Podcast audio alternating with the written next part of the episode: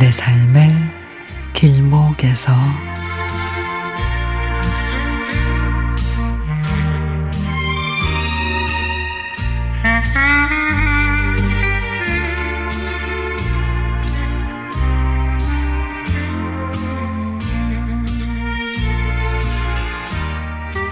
아내가 잠을 영 못 잡니다.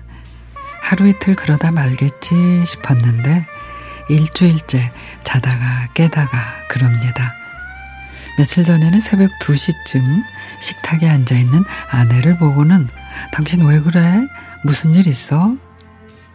알고 보니 월세를 주었던 아래층 세대기 전세 만기가 6개월이나 남았는데 집을 비우겠다고 급히 보증금을 돌려달라고 했다고 합니다.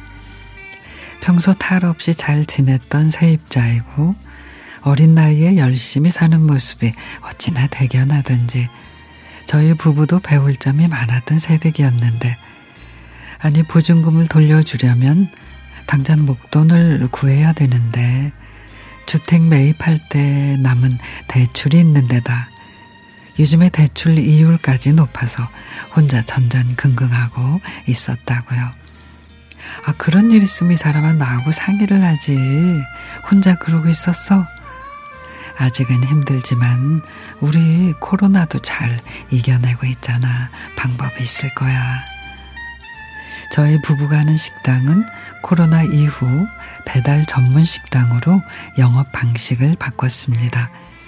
그렇게 2년 동안 버티고 있는 중입니다. 예전 같으면 어떻게든 자금을 융통하게 수월했을 텐데 이 어려운 시기에는 가까운 형제들에게도 말을 꺼내기가 쉽지가 않습니다. 동네 부동산에는 요즘에 세입자 구하기가 하늘의 별 따기라고 합니다. 당장 몇 천 되는 돈을 어떻게 구해야 할지 고민이지만 하지만 살아가는 데는 다 방법이 있겠죠. 대출이 남았지만 내 집이 있고 작지만 작은 배달 가게까지 운영을 하고 있으니 더 최악이 아닌 것에 감사하며 오늘을 살아가려고요.